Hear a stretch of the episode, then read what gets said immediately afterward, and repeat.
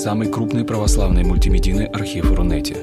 Лекции, выступления, фильмы, аудиокниги и книги для чтения на электронных устройствах в свободном доступе для всех. Заходите. Предания.ру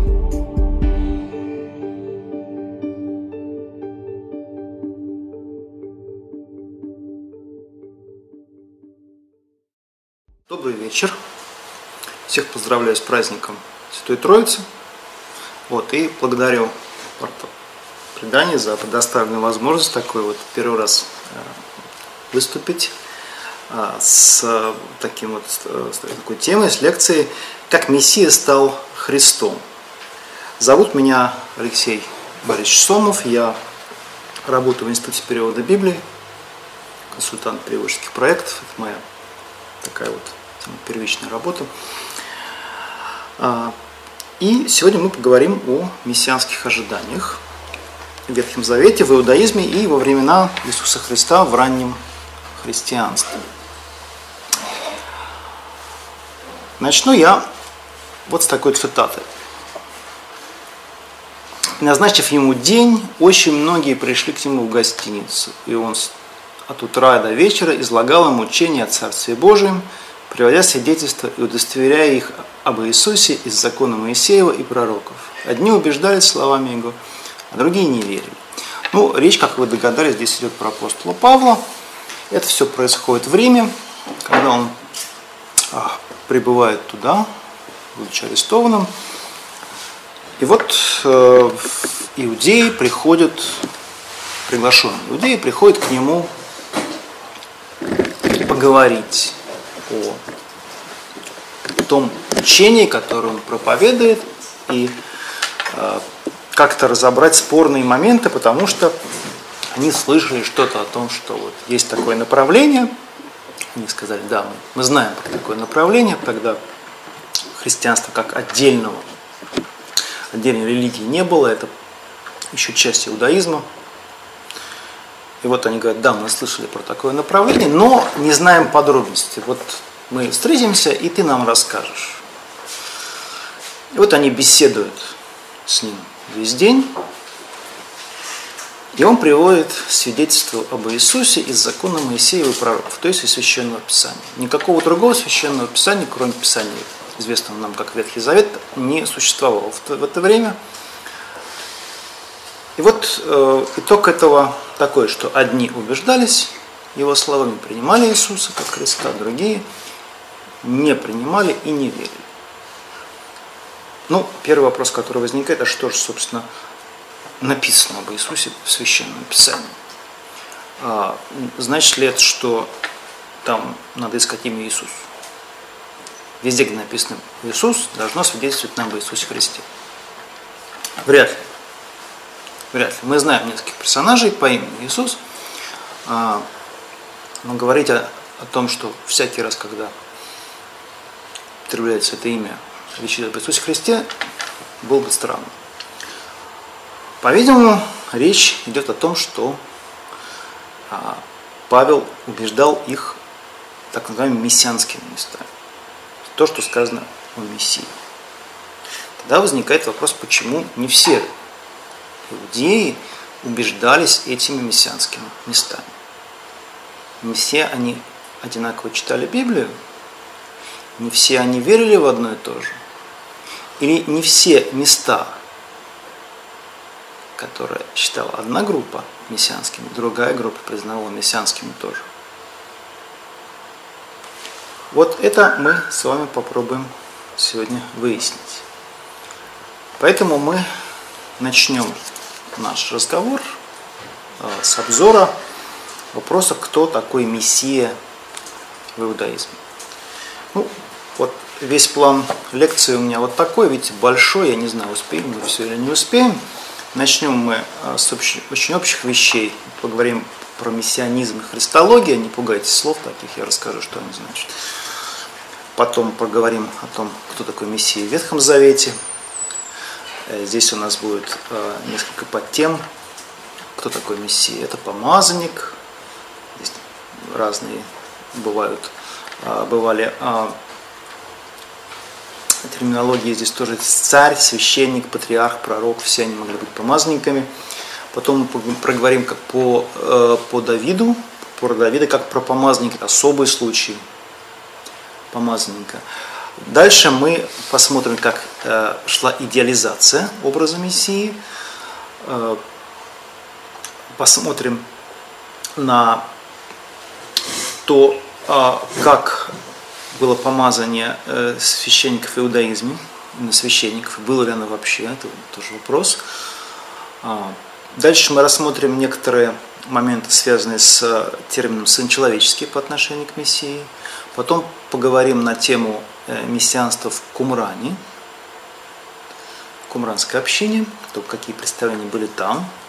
Потом посмотрим на ветхозаветные апокрифы. Здесь мы посмотрим на то, как э, Мессия ассоциировался с царем и со священником. Дальше посмотрим, как э, Мессию представляли в виде пророка. Тоже небольшой такой кусочек у нас будет. Потом еще э, один титул, связанный с Мессией в Ветхом Завете и в иудаизме, это Мессия как страдающий праведник.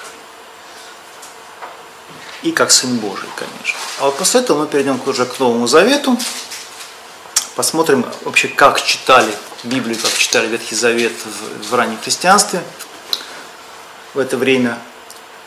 Посмотрим немножко на греческую Библию по сравнению с еврейской Библией и помогает ли она как-то нам лучше понять мессианские места, и есть какая-то разница в мессианских местах между еврейской Библией и греческой Библией. Посмотрим на это тоже, на основные места, конечно, мы все не можем смотреть, но на основные места посмотрим. А, и а, после этого я выбрал три таких, ну, наверное, наиболее известных мессианских места. А, это рождение Мессии от Девы, это Псалом 109, сказал Господь Господу моему, и Евангелие от Матфея и Иисус Назарей.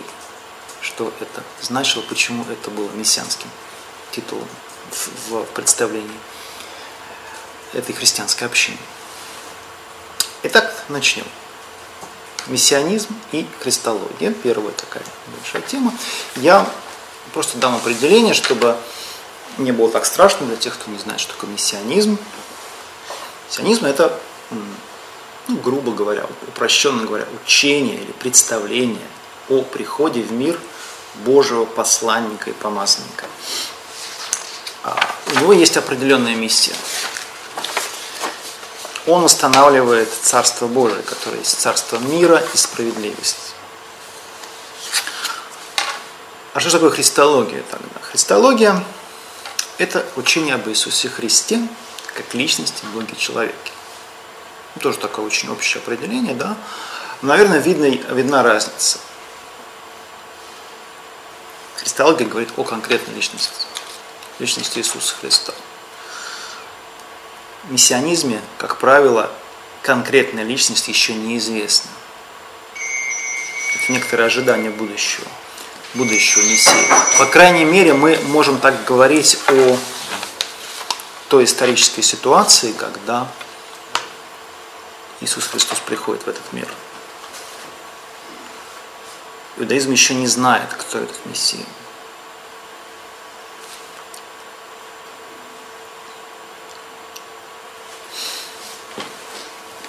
Поскольку Павел беседует с этими иудеями, которые пришли к нему в Рим по, по поводу Писаний, давайте посмотрим на терминологии о том, кто вообще в Писании назывался Мессией. Само слово «мессия» мы привыкли его употреблять э, в ветхозаветном оригинале, в древнееврейском оригинале, слово это звучит как «машех». Что означает «помазанник»? Арамейское слово, арамейский язык был во времена Иисуса Христа разговорным среди иудеев Палестины, поэтому это слово было употребительно. Так вот, соответствующее Машеху слово в арамейском это мешиха. который тоже означает помазанник. В греческой транскрипции оно приняло такую форму мессиас, уже нам знакомую. А вот слово Христос это перевод слова Машех, и оно означает помазанник по-гречески.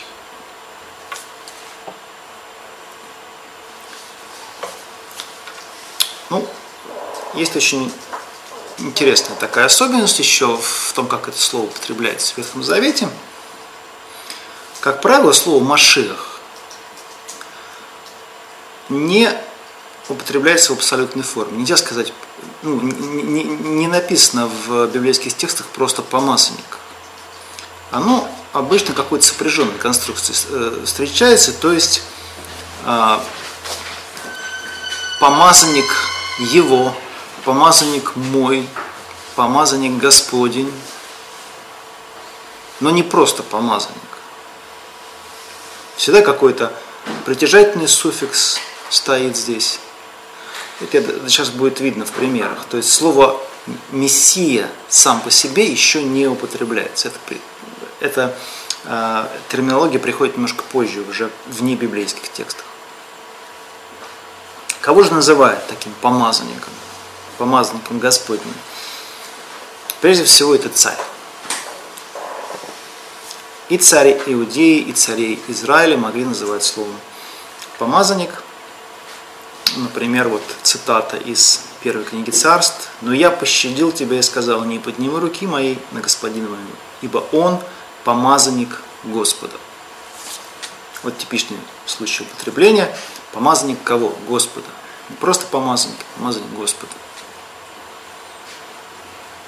Еще пример. Дыхание жизни нашей, помазанник Господень пойман в ямы их, из плача Иеремия. Сам Господь э, называет царя помазанником тоже, такой прямой речи от имени Бога, мой помазанник. Много таких случаев э, употребления в таком виде. Его еще называют помазанник его, то есть кого? Господа или помазанника Бога. Господь будет судить концы земли и даст крепость царю своему и вознесет рог помазанника своего. Это тоже сказано про царя. Первая книга царств 2.10. Свидетельствуйте на меня пред Господом и пред помазанником его. Несколько примеров. Еще твой помазанник или помазанник Бога Яковлева. Такое есть. Кроме царя, помазанником называют также первосвященника или священника тоже. Сам акт помазания и само слово помазанник э, к этим служениям ветхозаветным тоже употребляются. Вот, например, смотрите, цитата из Исхода. Возьми елей помазания и возлей ему на голову и помажь его. Исход 29, 5, 7. Если священник помазанный согрешит соделать виновным народ, то за грех свой, которым согрешил, пусть предстоит, представит из крупного скота тельца без порока Господу в жертве о грехе. Исход 4.3. Священник помазанный.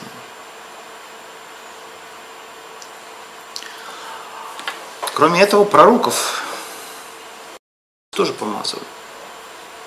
Вот цитата из третьей книги царств. А Иуя, сына Намессиина, помажь в царя над Израилем. С царем, как помазанником, мы уже познакомились. Дальше. Елисей же, сына Сафатова из Авел Михалы, помажь в пророка вместо себя. Это указание дается или пророку Илие а на горе Хариф от Господа. Действительно, по-видимому, и цари, и священники, и даже пророки, по крайней мере некоторые из них, помазывались священным елеем, маслом. И это ассоциировалось с особым даром Духа, Духа Божьего, а, с их особой ролью. И, по-видимому, это, с одной стороны, сакральное действие, а, с другой стороны, это власть, особая власть, которая дается от Бога. И это еще и личная неприкосновенность. Вот мы, мы только что видели несколько цитат из первой книги а, царств, когда Давид не поднимает руку на Саула, потому что он помазанник Господень. У него неприкосновенность. Он не может этого сделать. Хотя они уже далеко не друзья в этот момент. Но он помазанник. Он остается помазанником. Вот более интересный пример, более, более такой не, необычный пример, я имею в виду. Не прикасайтесь к помазанным моим. Два раза это сказано, по, по крайней мере. Псалом 105, 15, 1 Паралипомена 16, 22. И это сказано по отношению к патриархам Авраама, Иакова, Исаака и их потомству. А, они помазанники, но в каком-то особом смысле. Это не значит, что они были помазаны елеем. Буквально. А вот еще более необычный пример. Язычник. Кто это может быть? Кир II, царь Персии. Он орудие в руках Господа, и поэтому тоже помазанник. Так говорит Господь помазаннику своему Киру. Я держу тебя за правую руку, чтобы покорить тебе народы, и сниму пояс из чресла царей, чтобы отворились для тебя двери, и ворота не затворялись. Все открыто для него, для той миссии, которую он должен совершить. Можно сразу вопросы, да? Угу. Да, может быть помазанник, потому что он царь? Он царь, да, но его не помазывали на царство. А, его не помазывали, э, как, как э, для, для Израиля он не, сакра, не сакрализованный царь, да, он не, не установленный от Бога царь. Вот, но он, он, видимо, какой-то вот э, инструмент Божий. И вот так он, он, видимо, не имел, естественно, помазания физического. А, но вот так же, как с патриархами, а, его, его называют помазанником. Это уже некоторая метафора, скорее всего, да? Вот, то есть не обязательно это буквальное помазание елеем. В конце концов, и Иисуса Христа кто помазал елеем? В этом смысле. Ну вот мы теперь переходим э, к такому специальному случаю, в Ветхом Завете, в специальном случае помазания, который имеет колоссальное значение для всего а, последующего понимания этого а, всего богословия, помазания, мессианства. Давид, царь Давид как помазанник.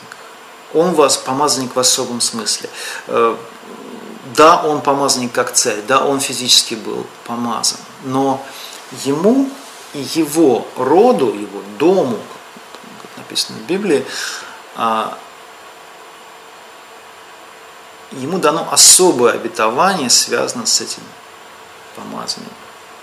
Вот это обетование. Когда же исполнятся дни твои, и ты почиешь с отцами твоими, то я восставлю после тебя семя твое, которое произойдет от чресла твоих, и упрощу царство его. Он построит дом имени моему, и я утвержу престол царства его навеки. Я буду ему отцом, и он будет мне сыном. И если он согрешит, я накажу его жезлом, мужей и ударами сынов человеческих. Но милости моей не отниму от него, как я отнял от Саула, которого я отверг пред лицом твоим. И будет непоколебим дом твой и царство твое навеки пред лицом моим, и престол твой устоит вовеки. Вот это обетование, которое, которое э, имело колоссальное значение для всего дальнейшего развития этой идеи мессианства. Упрощение царства навеки, семя, которое будет продолжаться и которое э, станет вот этим помазанником, это семя, которое будет ожидать. Он будет назван сыном Богу. И это царство будет пред Богом и устоит навеки.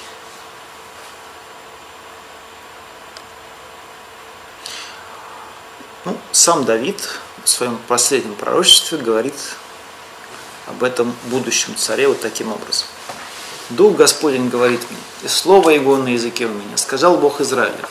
Говорила а мне скала Израилева, владычествующий над людьми, будет праведен, владычествуя в страхе Божьем. И как на рассвете утра при восходе солнца на безоблачном небе от сияния после дождя вырастает трава из земли, не так ли дом мой у Бога? Ибо завет вечный положил он со мною, твердый и непреложный. Не так ли исходит от него все спасение мое и все хотение мое? Они честивые будут, как выброшенные терния, которого не берут рукою. Но кто касается его, вооружается жезлом или деревом копья, и огнем сожигает его на месте. Вот сам Давид пророчествует о таком будущем царе из своего рода, который а, придет, и это вечный завет, вечный завет с Давидом. В дальнейших пророчествах не раз эта тема опять поднимается. Например, вот так. Одно из самых известных мест. Пророк Исаия. «Ибо младенец родился нам, сын дан нам владычество на раменах его, и нарекут имя ему, чудный, советник, Бог крепкий, Отец вечности, князь мира». Умножению владычества его и мира нет предела на престоле Давида и в царстве его, чтобы ему утвердить его и укрепить его судом и правдою отныне и до века. Ревность Господа Саваофа соделает это. Я дал еще несколько ссылок. Это пророчество со схожим содержанием у прихода такого царя. Вот Исайя 1, 1, 1 извините, 11, 1, 10, тоже известное место. Я не буду читать, наверное, э, полностью. Вы это место все знаете, я думаю. И произойдет отрасль от корня Иесеева, и ветвь произрастет от корня его, и почиет на нем Дух Господень, Дух премудрости и разума, Дух совета, крепости, Дух ведень и благочестия. Дальше очень много характеристик. Он уничтожит зло, духом уст своих убьет нечестивого сказано. И э, в его царстве – будет практически такое райское, райское блаженство. Волк живет вместе с ягненком, барс лежит с козленком. Это образы рая, области, э, образы гармонии и мира, первозданного мира, где нет э, никакой агрессии, где нет никакого э, там, пожирания одной из особи другую, никакой вражды и так далее. Все едят там, кто солому, кто еще что-то, но, в общем, никто никого не ест. Такой вот образ. Не будут делать зла и вреда на Святой горе моей. Вся земля будет наполнена видением Господа. Иеремия еще. Вот наступают дни, говорит Господь, и восставлю Давиду отрасль праведную, и воцарится царь. Тоже схожего содержания. И Иезекииль. Поставлю над ними одного пастыря, который будет пасти их, раба моего Давида.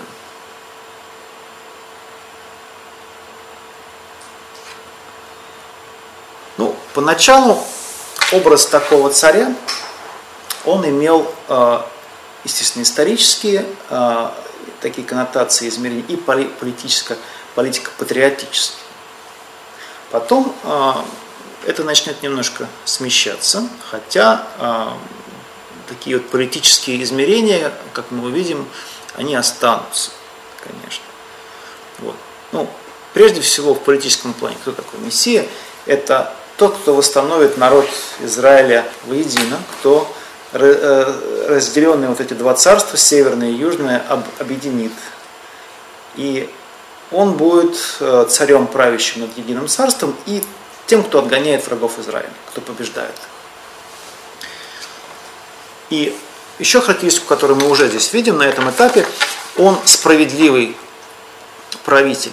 Он не позволяет притеснять бедных и обездоленных. Вот его характеристики. У вас вопрос был. Алексей, скажите, пожалуйста, а вот э, отрасль от э, корня Есеева, там опустили Давида от отца его, как бы. Имеется в виду, что прямо, прямое наследование при Исаии уже пресеклось, да?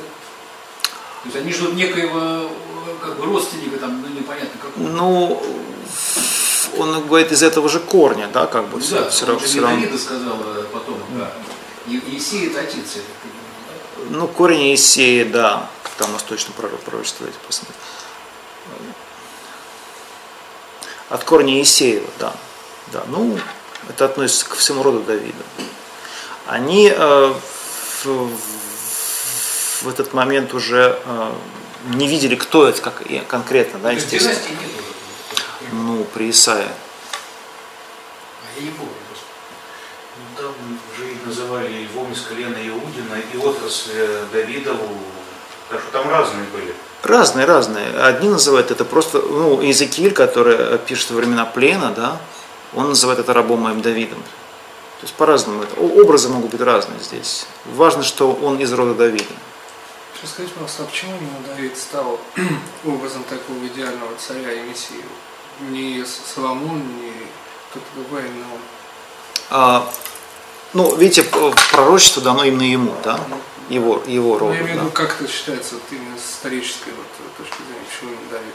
Вот он- Потому что он смог восна- сильное государство успехом организовать. Вот. Но он, он, э, он и Соломон за ним – это два таких идеальных царя в истории, в истории Израиля. Да? А, вот действительно помазанники. Он действительно помазанник с большой буквы. Все остальные, но Сол- Соломон уже э, как-то поменьше, потому что там все как-то у него плохо кончилось да, в конце. А, но про других царей из рода Давида, исторических, этого сказать нельзя. Они, они могли быть формально помазаны, но ни в коем случае не являлись помазанником вот таком вот а, плане избранничества особого. Вот. Есть э, несколько пророчеств, которые связаны с именем Соломона. Вот один из псалмов, например, а, который касается Соломона, но он а, единственный практически, где Соломон тоже представлен как э, такой идеальный царь, очень похожий на Давида скорее, чем на Соломона. Вот. Но Соломон вот э, как-то за его именем не закрепилось такого, такого вот э, мессианского оттенка, хотя, конечно, некоторые коннотации есть, но они менее распространены, так скажем. Вот. А, ну, интересно, что вот кроме вот этих вот политических вещей, э, основных таких вот, которые я сказал, еще к нему прибавляется характеристика примирителя.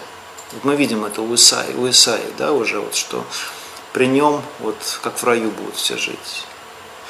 И это примирение обыгрывается очень а, несколько раз, тоже в пророчествах. Вот в отношении к человечеству, во-первых, примирение.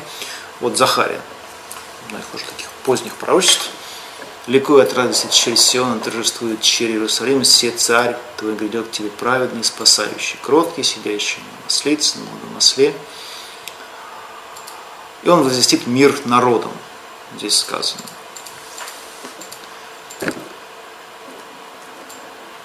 Но не только по отношению к человечеству такое пророчество действует, но и по отношению к всему творению в целом.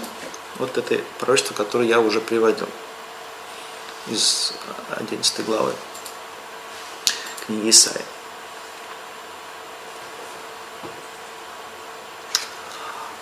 Что происходит в более поздний период?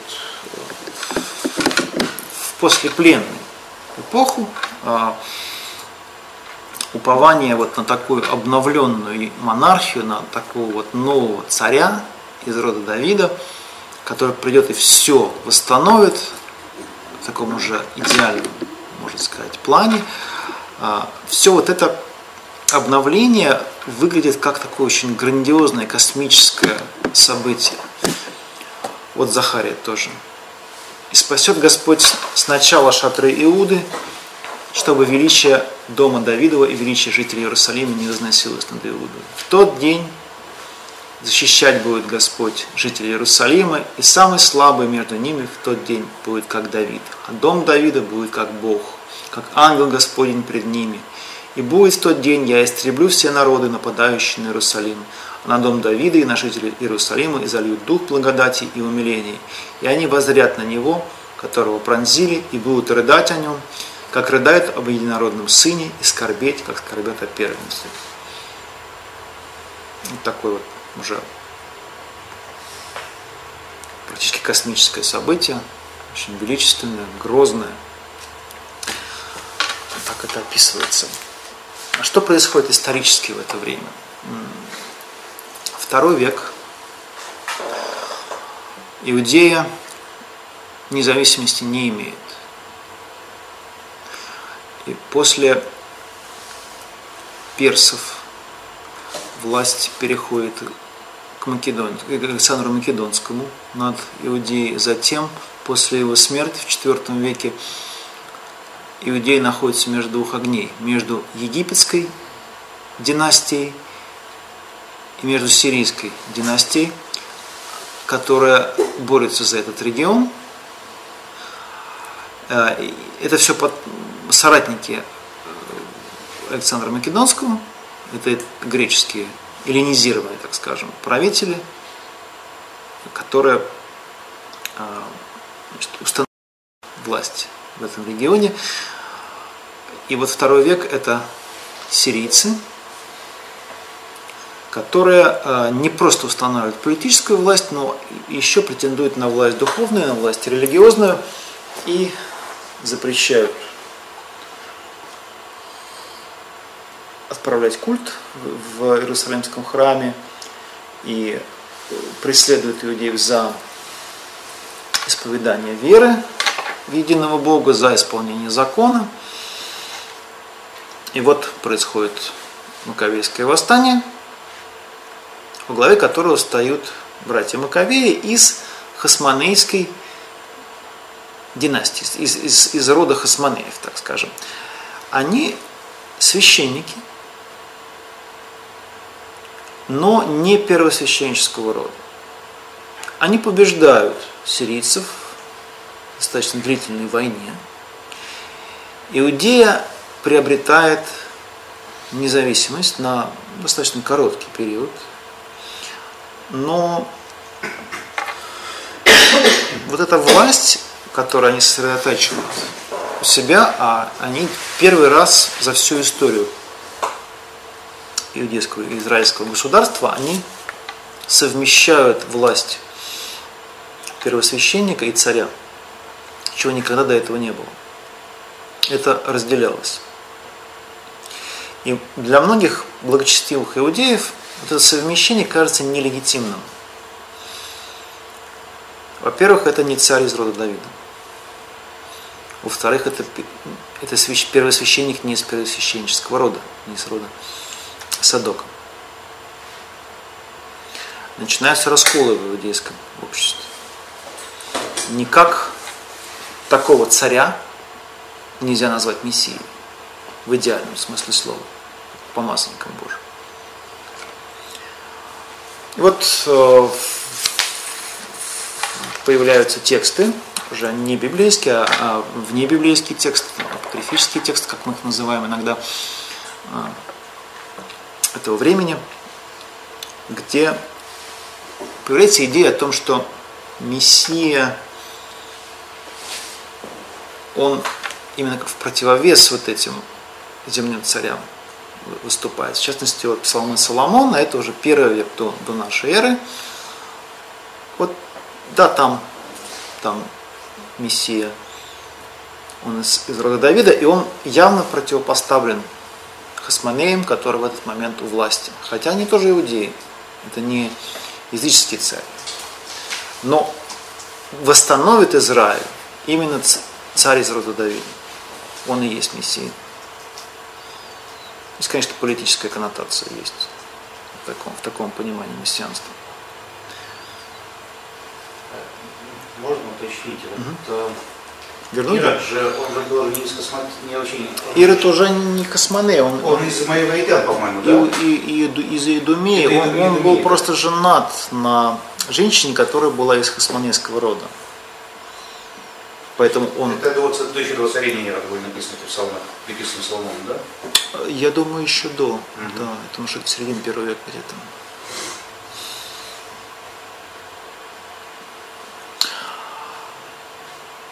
Теперь я немножко хочу подробнее остановиться на вот идеализации Мессии. Да? Мы много говорили по поводу политических вот этих всех моментов.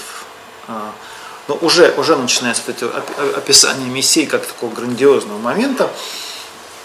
А, И вот такое понимание помазанника Божьего, оно все, все, все более усиливается в, иудейских, в иудейской среде. Связано это еще и с тем, что ну, вообще идея близости Бога и царя, она вообще очень близка нам ну, в Древнем Ближнем Востоке. Он э, в таком понимании их мировоззрения. Э, во многих ближайших культурах э, царь обожествлялся. Но в Израиле это трансформируется именно вот в такую мессианскую идею. Власть принадлежит Богу, поэтому полномочия царя, который помазанник от Бога, он, они действенны только в меру того, насколько это власть от Бога. Поэтому Бог и царь начинают в какой-то момент восприниматься как единое целое. А прототипом выступает тот самый Давид. Вот вы спрашивали, да, почему он, почему он а, именно к нему относятся эти пророчества, да? Он наиболее, ну не, не наиболее, а первый, первый действительно богоугодный царь. Саул не оказался таким богоугодным. После Соломона тоже никого. А вот это практически там чуть-чуть. История, с, его, когда он жену, забыл, как зовут, честно говоря. Это уже, Версаль. это уже после в плену, когда монархия под вопросом была, тогда ее добавили. наверное. Ну, вот. Монахи какие? Монархия, я имею в виду, была уже под вопросом, что цари как бы не справились, поэтому добавили эту историю. Вот, немножко Ну, мы, мы не знаем, когда, когда это точно добавили. У нас есть то, что есть. Но интересно, что вот у нас есть переписанная история да, в книгах про Липоменон. И э, там идеология этих книг немножко другая. Там и Давид, и Соломон, они явно такие э, идеальные цари. Поэтому, если вы начнете сравнивать, то окажется, что э, у Давида нет греха с Версавией, а у Соломона нет греха с, многочисленными женами наложницами. Тоже. Понятно. Вот. То есть вот для той идеи, которая, которую автор хочет нам передать в книге про Липомен, эти вещи не важны. Вот. Несмотря на то, что он использует очень много материала из книги из первый, второй царств, то вот эти моменты он не включает. Вот.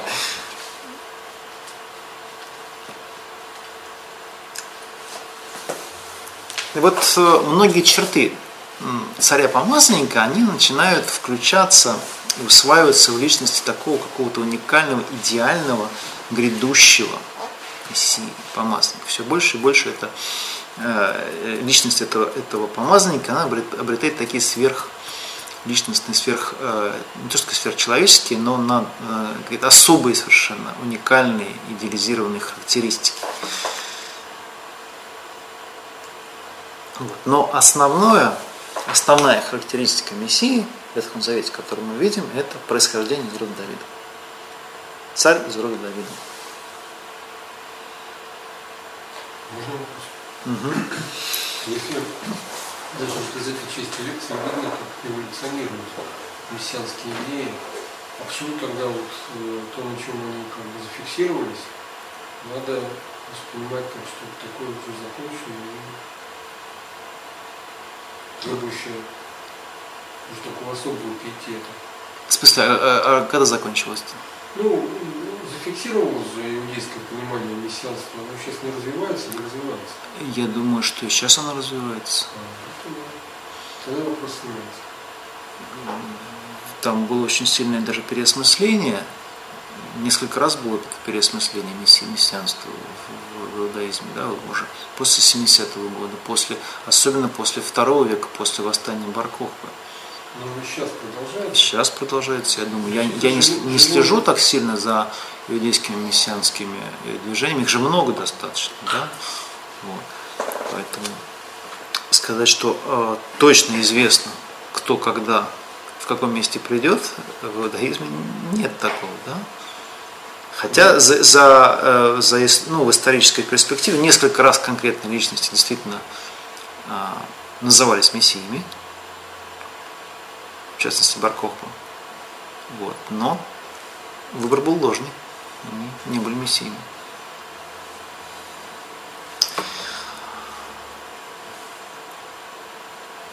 Уже в поздних пророчествах мы видим, что за Мессией закрепляется характеристика такой высшей, абсолютной святости. Ну, например, вот просто Михея, пятая глава, и ты, известное место, оно в Новом Завете цитируется, и ты, Вифлеем Ефрафа, мало ли ты между тысячами иудинами, из тебя произойдет мне тот, который должен быть владыкой в Израиле, и которого происхождение из начала от дней вечных. Вот этого мы мало где могли еще встретить, да, что оказывается происхождение его из начала от дней вечных, что это значит. Всему он оставит их до времени, доколе не родит, имеющий родить. Тогда возвратятся к сынам Израиля и оставшиеся братья их. Каким-то историческим вещам примешиваются вот такие вот сокрытые. Потом э, такого рода пророчества не раз перетолковывались, что бы это значило. Мессия воспринимается как такой идеальный царь именно уже из хатологических времен, приходящий в конце мира. Эта идея тоже развивается. Он посредник между Богом и людьми, посредник в особом смысле. Он воспринимается уже даже как спаситель. Спаситель не только от э, физических врагов Израиля, но постепенно спаситель вообще от сил зла, Поэтому он восстанавливает весь миропорядок, он устанавливает новое мировое бытие.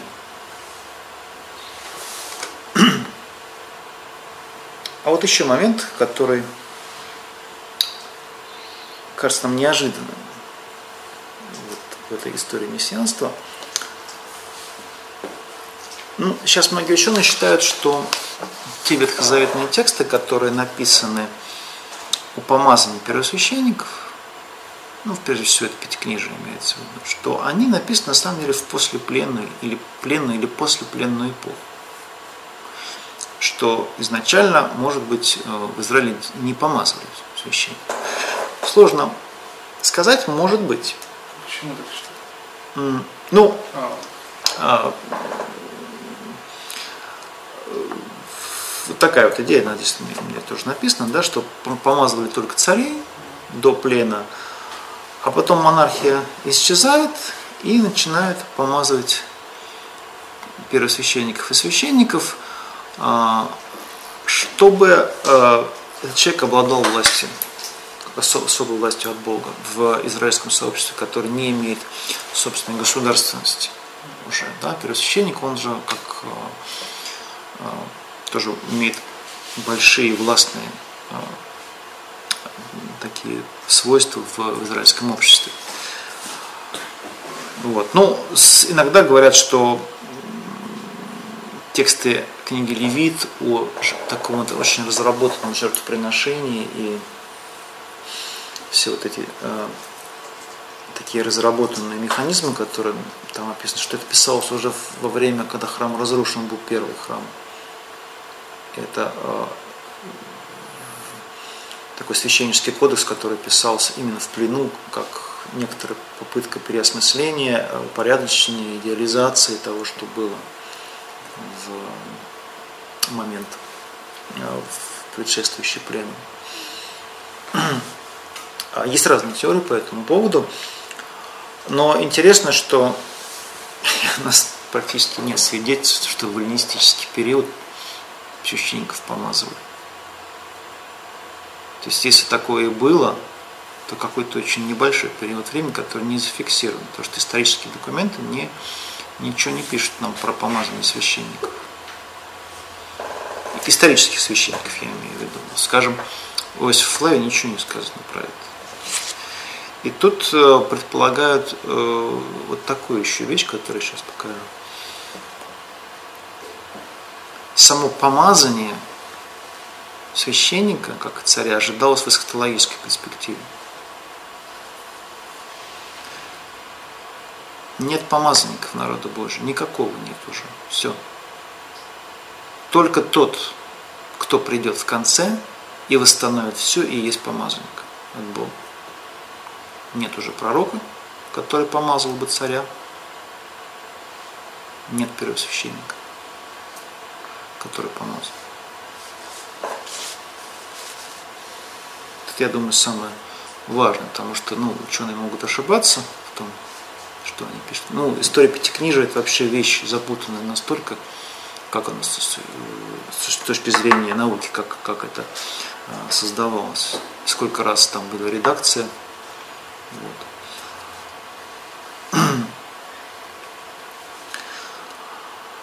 Я обещал рассказать про другие мессианские титулы, которые есть, кроме слова «помазанник», «сын человеческий». Ну, это, это, это выражение связывается с мессианством уже достаточно ну, в такой поздний период. Это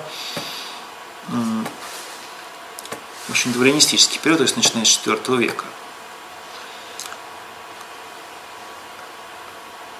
Здесь, э, как мы уже сказали, что когда государственности у Израиля нету, то посланник, вот этот посланник Божий, царь новый, он должен восстановить независимость. А в книге Даниила эта независимость, она тоже описывается как э, такое космическое событие. Там четыре царства, которые, э, последних царств, империи, которые потом а, отдают власть царству Бога, и оно воцаряется оно существует уже вечно. И вот приходит к Богу как бы сын человеческий. Он даже не назван сыном человеческим, он сравнивается с сыном человеческим. Там а, буквально по-еврейски сказано как подобный сыну человеческому. Видел я в ночных видениях, вот с облаками небесными шел, как бы Сын Человеческий, дошел до ветхого днями и подведен был к Нему. И Ему дана власть, слава и царство, чтобы все народы, племена и языки служили Ему, владычество Его, владычество вечное, которое не придет, и царство Его не разрушится. Вечное царство, которое он получает от Бога. Вот э, Здесь мы видим в таком уже эксплицитном, ярко выраженном виде, что э, царь, а он царь, потому что он правит, ему, ему Бог доверяет это царство, он ассоциируется с сыном человеческим. Потому что, ну, вообще, что, что такое сын человеческий по-еврейски? Э, Бенадам – это вообще говоря просто человек, принадлежащий к роду человеческому. Но здесь это выражение арамейский идет, а, арамейская часть книги э, Даниила, а, оно э, приобретает такие терминологические уже оттенки. Это особый сын человеческий. Это не просто человек, это особый сын человеческий. И мы дальше увидим, что, скажем, в Евангелиях, да, это, это выражение, которое применяет к себе Иисус. И обычно это, это понимают как именно титул его мессианский. Здесь в книге Даниила этот сын человеческий, он не просто человек, он как бы человек, а на самом деле существо такое, я бы сказал, небесное, трансцендентное. А, и он явно превышает то, что до этого мы слышим о, о потомке Давида, таком грядущем потомке Давида, как Мессии. У него все более и более такие духовные, божественные, небесные характеристики и свойства появляются.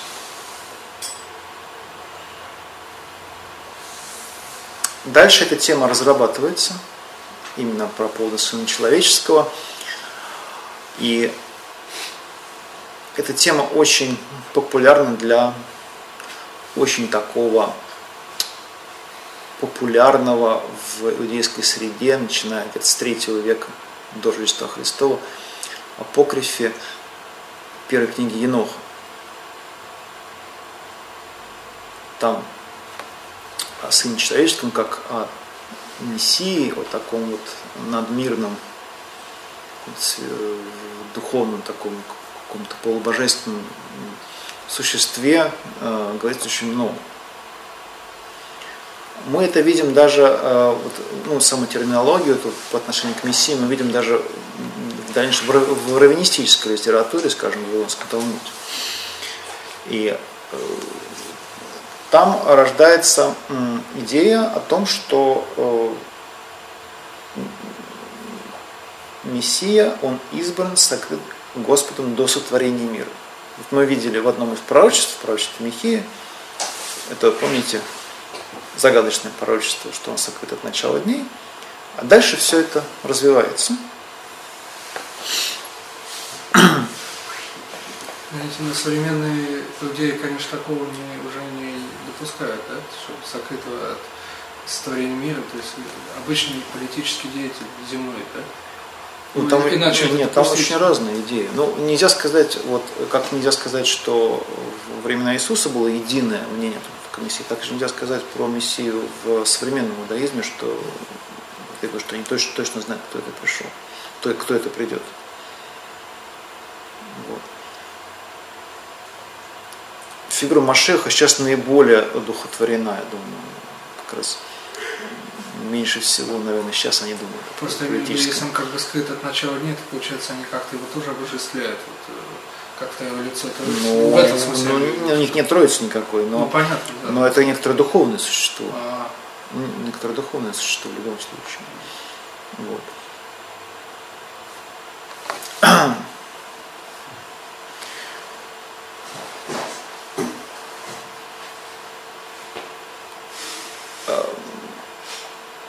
Давайте посмотрим, как на Мессию смотрят э, в кумранской общине. Вы знаете, что такое кумранская община, да, это такая очень ригористичная, очень, очень благочестивая ветвь Есеев, существовавшая, по-видимому, где-то около двух веков.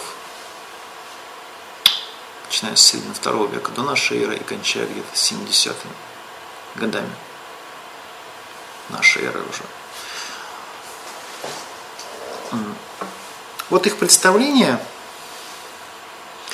о мессианстве, о приходе Мессии, они вот как раз отражают хорошо, наверное, те настроения, которые были в разных кругах иудейских, религиозных того времени, и они непоследовательны. Вот это их основная характеристика, они непоследовательны. Что мы видим? Мы видим много чего. Одни тексты говорят о двух мессиях. Они называют его мессия Аарона или священнический мессия по-другому. И мессия Израиля, то есть царский мессия. В других текстах мы увидим одного мессию только. А вот других, как, как вот здесь есть, я показал два, но им еще может предшествовать некоторые из эсхатологических пророков, подобный Моисею. Является ли он третьим мессием, это вопрос сложный, потому что он так не назван. Но характеристики у него вполне такие мессианские могут быть. Вот смотрите, несколько примеров. Породит, если породит Бог помазанника, с ними придет жрец, глава всего общества Израиля и все отцы сынов Аарона – жрецов, торжественно созываемые это люди, сядут перед ним, каждый согласно своему достоинству. И после сядет помазанник Израиля, вот он назван помазанник Израиля здесь, сядут перед ним главы тысяч Израиля. Вот один Мессия. А вот два Мессии. До прихода пророка и помазанников Аарона Израиля. Здесь сказано. В другом тексте. Больше того, кроме всех вот этих э, персонажей, появляется еще фигура Мельхиседек. Мельхиседек в Израиле, ой, в Кумране это такой тоже очень идеализированный персонаж. Э, он, как вы помните, сочетает в себе исторически две функции. Он и царь, и священник. В одном лице –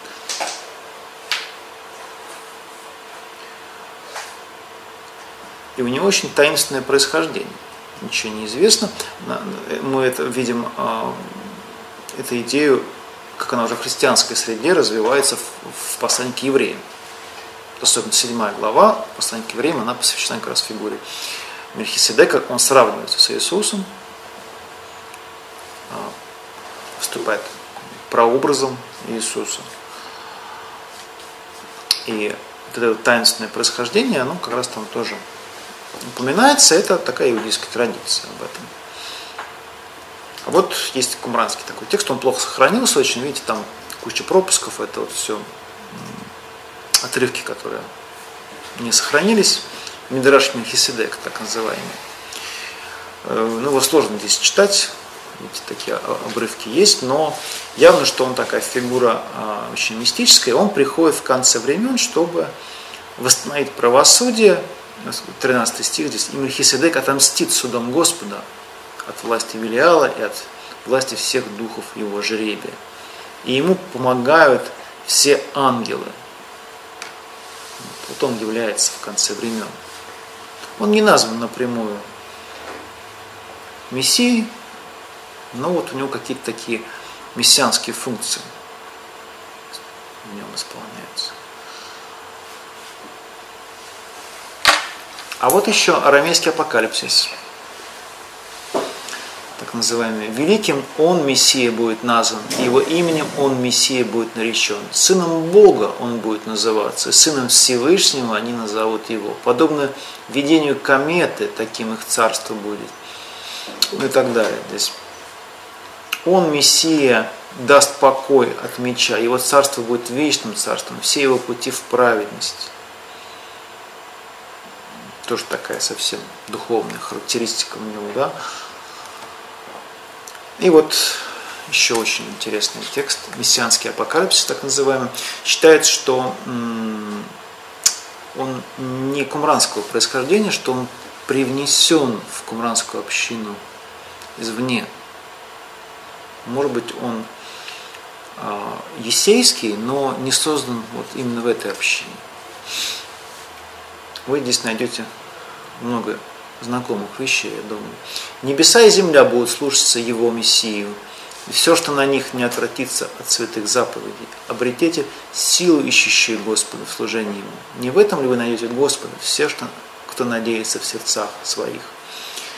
Ибо Господь благочестивых посетит, и праведных по имени Он назовет, и над бедными Его дух будет парить, и верных Он обновит своей силой, ибо Он прославит благочестивых на престоле вечного царства, освобождая узников, открывая глаза слепым, воздвигая согбенных. Думаю, что вы можете вспомнить Евангелие.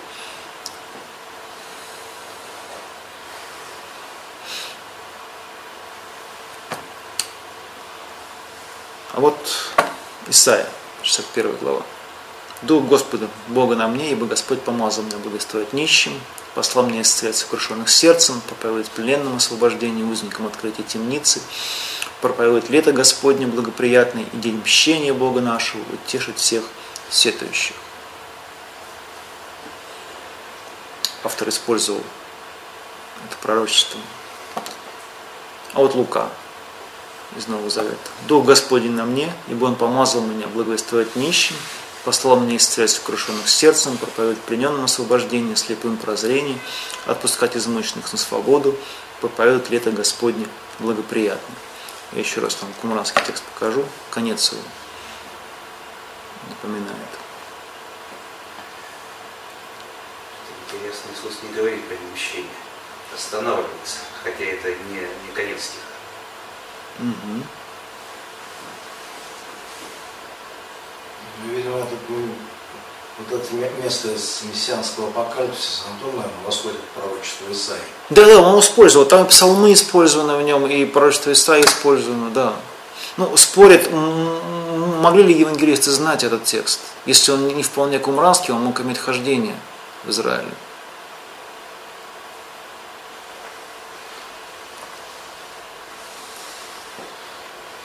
А еще среди таких мессианских э, свидетельств из Кумрана был найден так называемый э, мессианский сборник. Это вот мессианские цитаты. Вот это интересная вещь, когда говорят, а что, что вот апостол Павел мог как бы, цитировать. Был ли цитатник? Ну вот, э, в Куранской общине был такой свиток, по крайней мере, вот найден, где несколько мессианских мест. Интересно, что Мессия здесь как пророк предстает. И сказал Господь Моисею, говоря, ты слышал слова этого народа, которые они говорили тебе.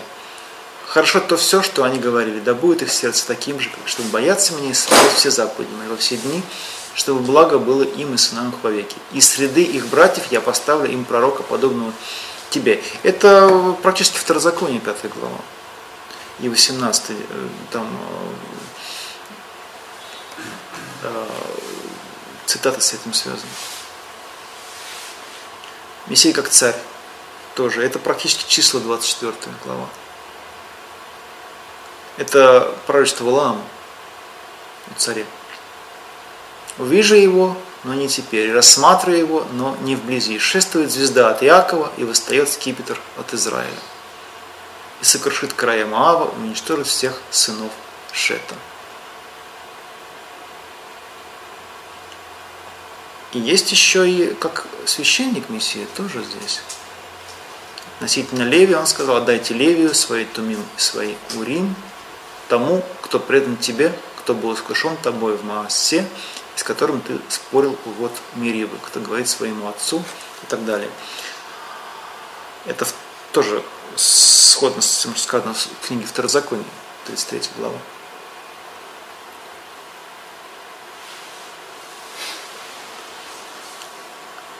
Вот еще текст из Кумрана, 4Q 285, э, свиток Исаия пророк говорит об отрасли от, от- ну, от, э, ну, от пня тут буквально сказано Иисеева.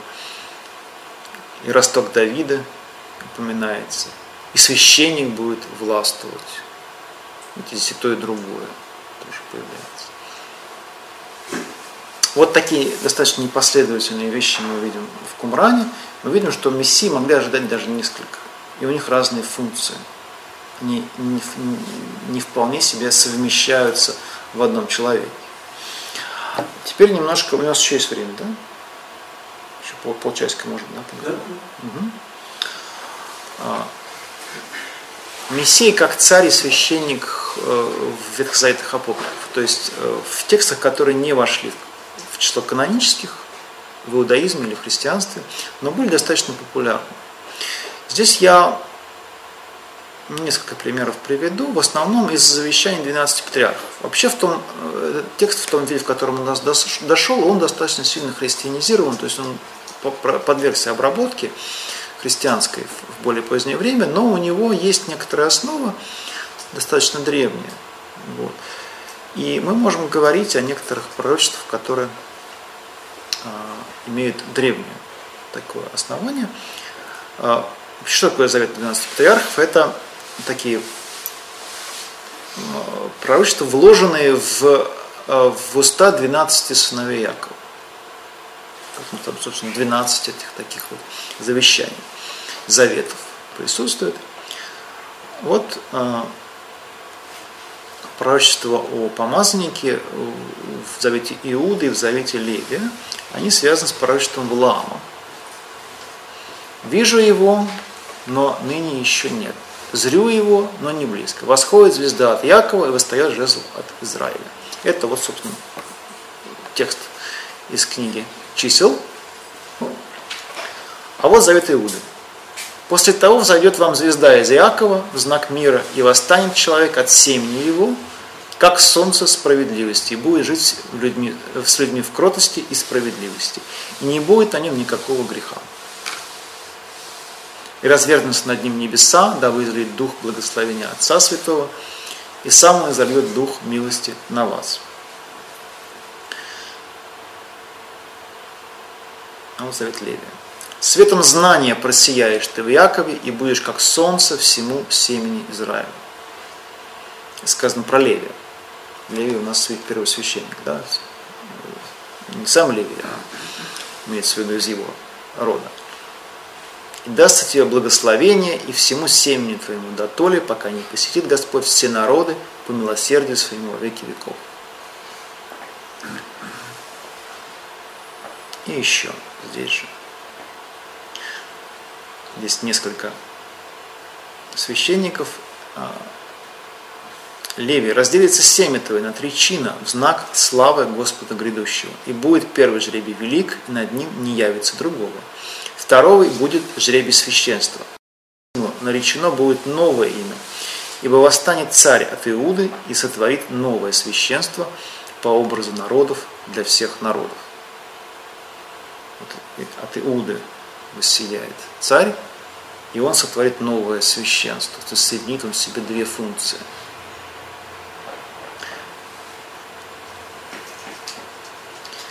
Когда придет отмщение им от Господа, исчезнет священство. Тогда восставит Господь священника нового, коему вся слава Господа откроется. Все, извините, все слова Господа откроются, и сам будет вершить суд правды на земле множество дней и взойдет на небесах звезда его, словно царская, свет знания несущая, словно свет солнца, и возвеличится во вселенной.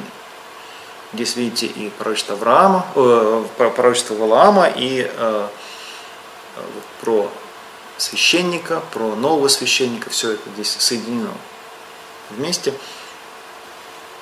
Надо сказать, что э, при этом ни разу он не назван Мессии. Я немножко сокращу здесь.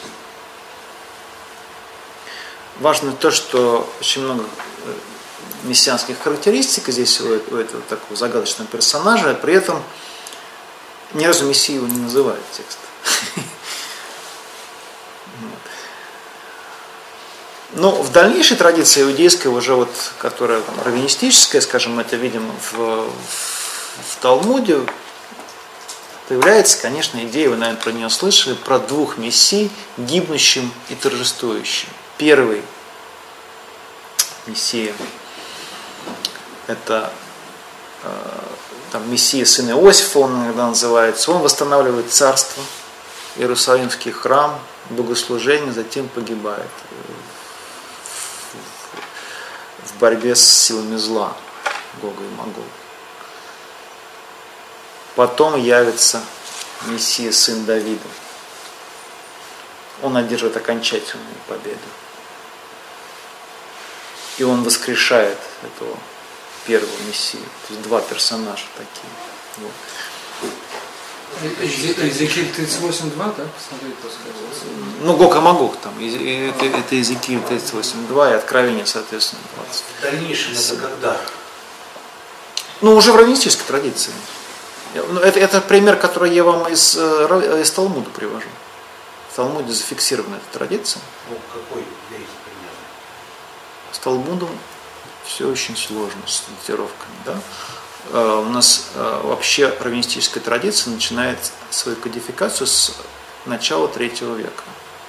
Ну, более ранние традиции фиксируются, да, Мишна начинает кодифицироваться с где-то 200 года, Талмуд возникает гораздо позже, ну, так скажем, это, наверное, век 6-7, можно так сказать. По-разному датирует последнюю дату фиксации Вавилонского Талмуда.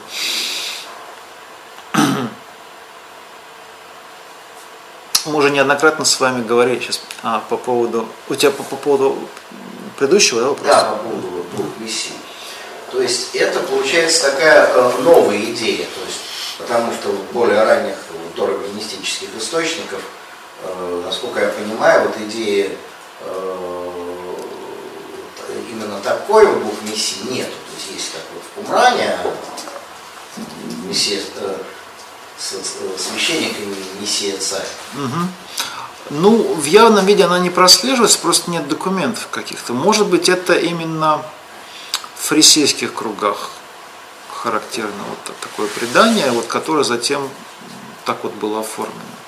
Ну, а э, оно не могло быть как бы в пику просто христианства возникнуть? Сложно сказать.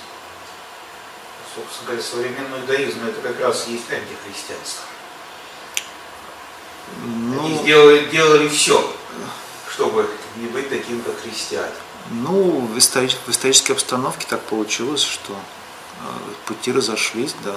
Вот. Но э, это могло быть достаточно, э, ну, действительно древняя традиция, но она действительно не у нас в явном виде вот в других группах не встречается. То есть ну, нет у нас текстов, которые бы об этом явном виде говорили. Намеки какие-то можно находить, да.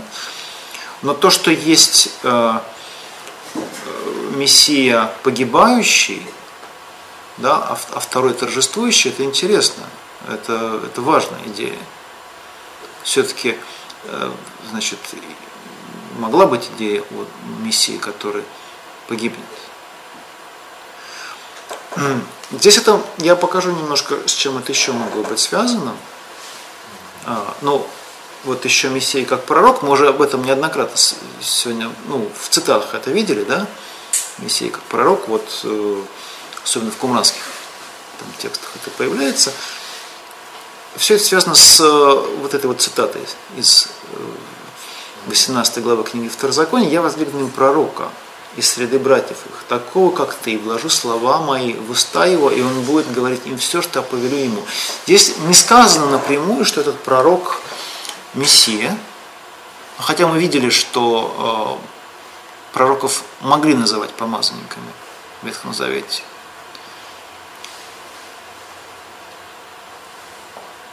Ну вот скажем, что мы видим в книге Деяний, в третьей главе. Моисей сказал отцам, Господь Бог ваш воздвигнет вам из братьев ваших пророка, как меня.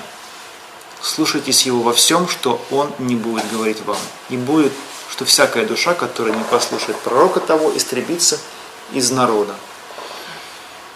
Вот в раннем христианстве явно эта идея используется, и мы видим это не только на вот этом примере из книги Деяний, Иисус как пророк, подобный Моисею, она, вообще говоря, популярна была и в, в более позднее время, особенно среди таких вот, ну, уже маргинальных э, иудеев-христианских группах, где Иисус – это пророк, подобный Моисею.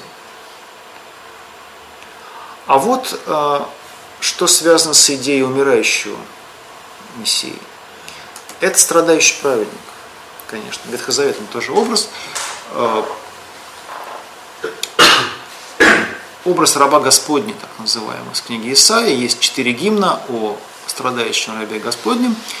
Ну и наиболее такой впечатляющий э, образ это вот последний гимн из, этой, из этого из этой э, книги. Это Исаия 52.13, 53.12. Он берет на себя грехи мира, искупает народ Израиля ценой собственных страданий, судя по всему, смерти. Загадочный персонаж, э, у него мог быть какой-то исторический прототип, по которым до сих пор э, ученые гадают, кто это мог быть. Говорят, что это Зарававель исторически мог быть, а, но вот это стало таким мощным импульсом для развития идеи о том, что и Мессия – должен пострадать. Вот как книга Деяния об этом говорит, да, например.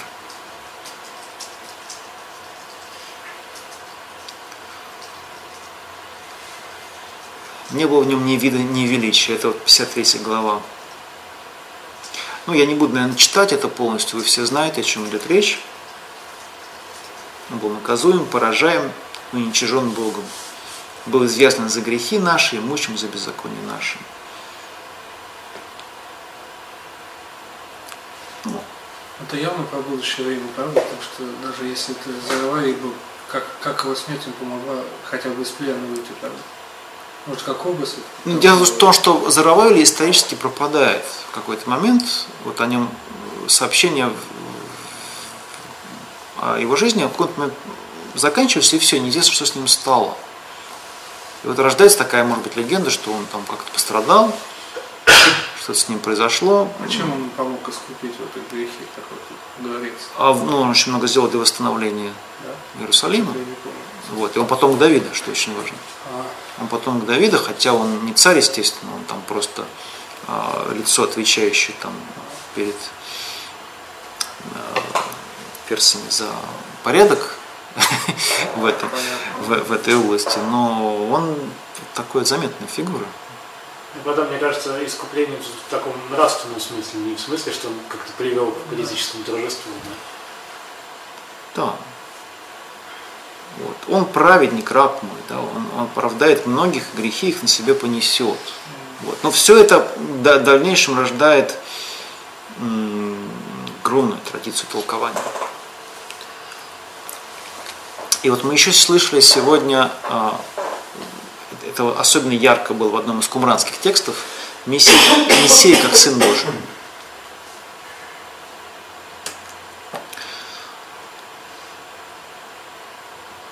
Откуда истоки?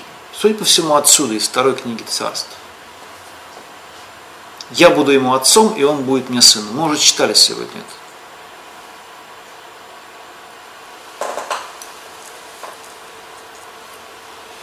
А вот кумранский текст еще. Он напрямую цитирует практически это место. Я буду ему отцом, а он будет мне сыном.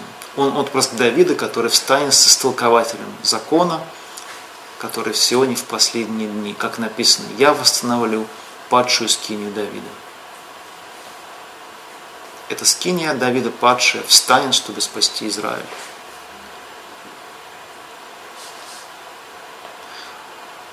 Ну, вообще, Сын Божий в, э, иудаизме, э, мы видели, да, вот этот э, образ царя,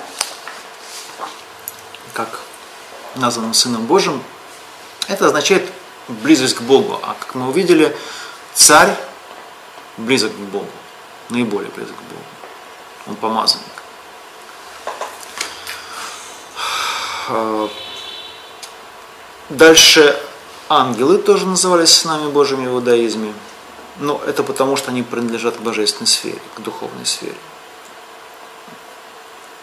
Ну, есть в раввинистической литературе еще там некоторые, некоторые раввины, там чудотворец Хони, например, который тоже назывался Сыном Божьим.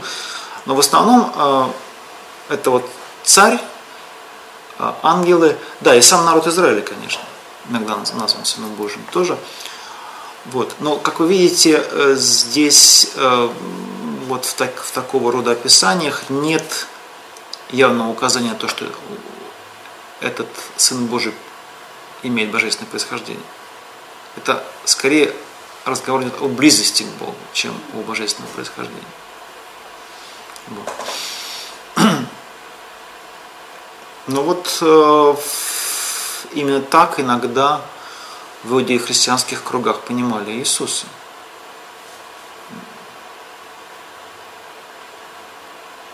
Как пророка и как вот Сына Божия, но вот в таком иудейском плане. А он как себя считал? Это очень много сейчас слов. Это Ну. очень тема интересная. Э, Мы знаем только что, что то, что мы видим в Евангелии, как он себя считал. Ладно, да. У вас вопрос какой? Да, я хотел спросить, а почему там это, э, пророчество последнее, которое речь идет о скинии, значит, они как-то дистанцировались от храма, по всей видимости? Но они вспомнили Ну, это- это- это- это Нет, Давида Паши, это, Это же из из Амоса. Амос, из Амос просто, да, да. да.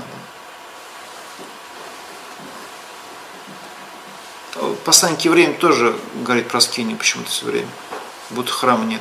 Никто не знает почему. самое интересное. Да. Нет, но из деяний мы знаем, что Стефан противопоставлял скинию храма. То есть такое вполне возможно. Стефан-то да. А вот э, почему так делает посланник к евреям, не очень понятно, действительно. Может быть, храма уже нет в это время. Там имеется в виду духовный храм, который там наверху. Если храма уже Там да. нет, то тогда непонятно. Ну, Там скиния, ски- скиния небесная, там не храм А, небесный, а скиния тоже, да? Там скиния, да. Нет, Ну, ну, это там не смысл не хотели именно с в том, храмом что, ассоциироваться. Послание к евреям смысл именно в том, чтобы э, противопоставить служение священства Левиева служению Христа. Мгм. Вот. Есть да, там теория, что адресаты это как раз э, из священнических кругов, которые как бы есть опасность, так сказать, а- отвалиться в иудаизм обратно, поскольку их отлучили от правоприношения жертв, вот э, как бы послание утешает, что не стоит э, переживать. То есть, как бы предположить, что оно написано после, это непонятно. Другое дело, что может быть действительно э, так сказать, скиния берется именно как архетип. Может быть, но давайте немножко не уходить в сторону да, от мессианизма здесь. Э, Я сделаю выводы по поводу понимания Мессии в иудаизме из всего того, что мы с вами сейчас выяснили за этот там, полтора часа почти.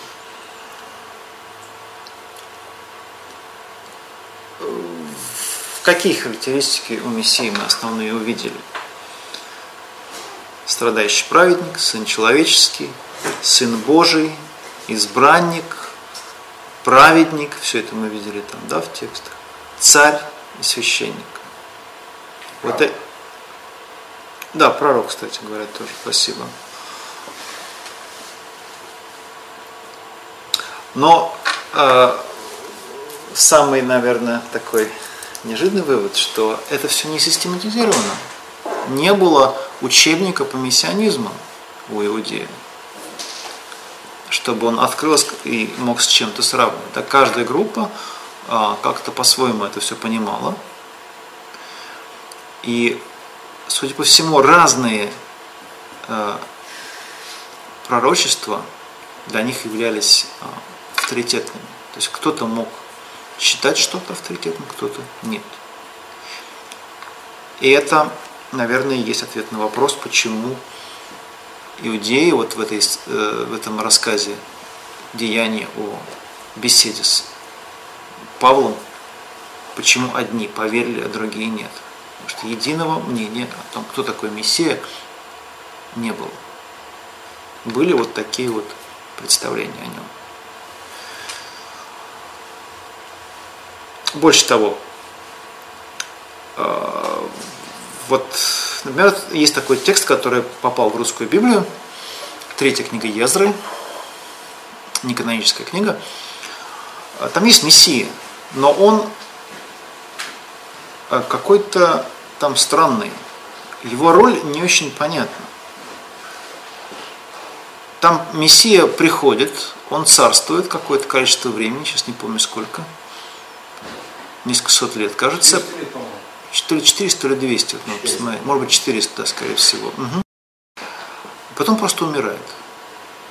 Вместе, умирает вообще весь мир, в том числе и Мессия. Дальше э, Бог уже непосредственно вмешивается в историю без помощи Мессии. Может быть, это полемика с христианством, потому что третья книга Езра – это иудейский текст, написанный после разрушения храма, еще когда христианство было. Может быть, кстати, это источник, э, так сказать, учения о двух мессиях. То есть мессия сына Давидова нет, но, во всяком случае, вот такой умирающий мессия – это мессия сына Иосифа.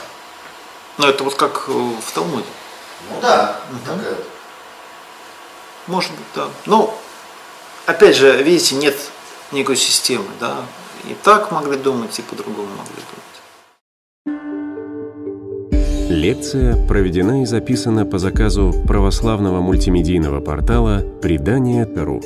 Лекции, выступления, фильмы, аудиокниги и книги для чтения на электронных устройствах в свободном доступе для всех. Заходите. Предание.ру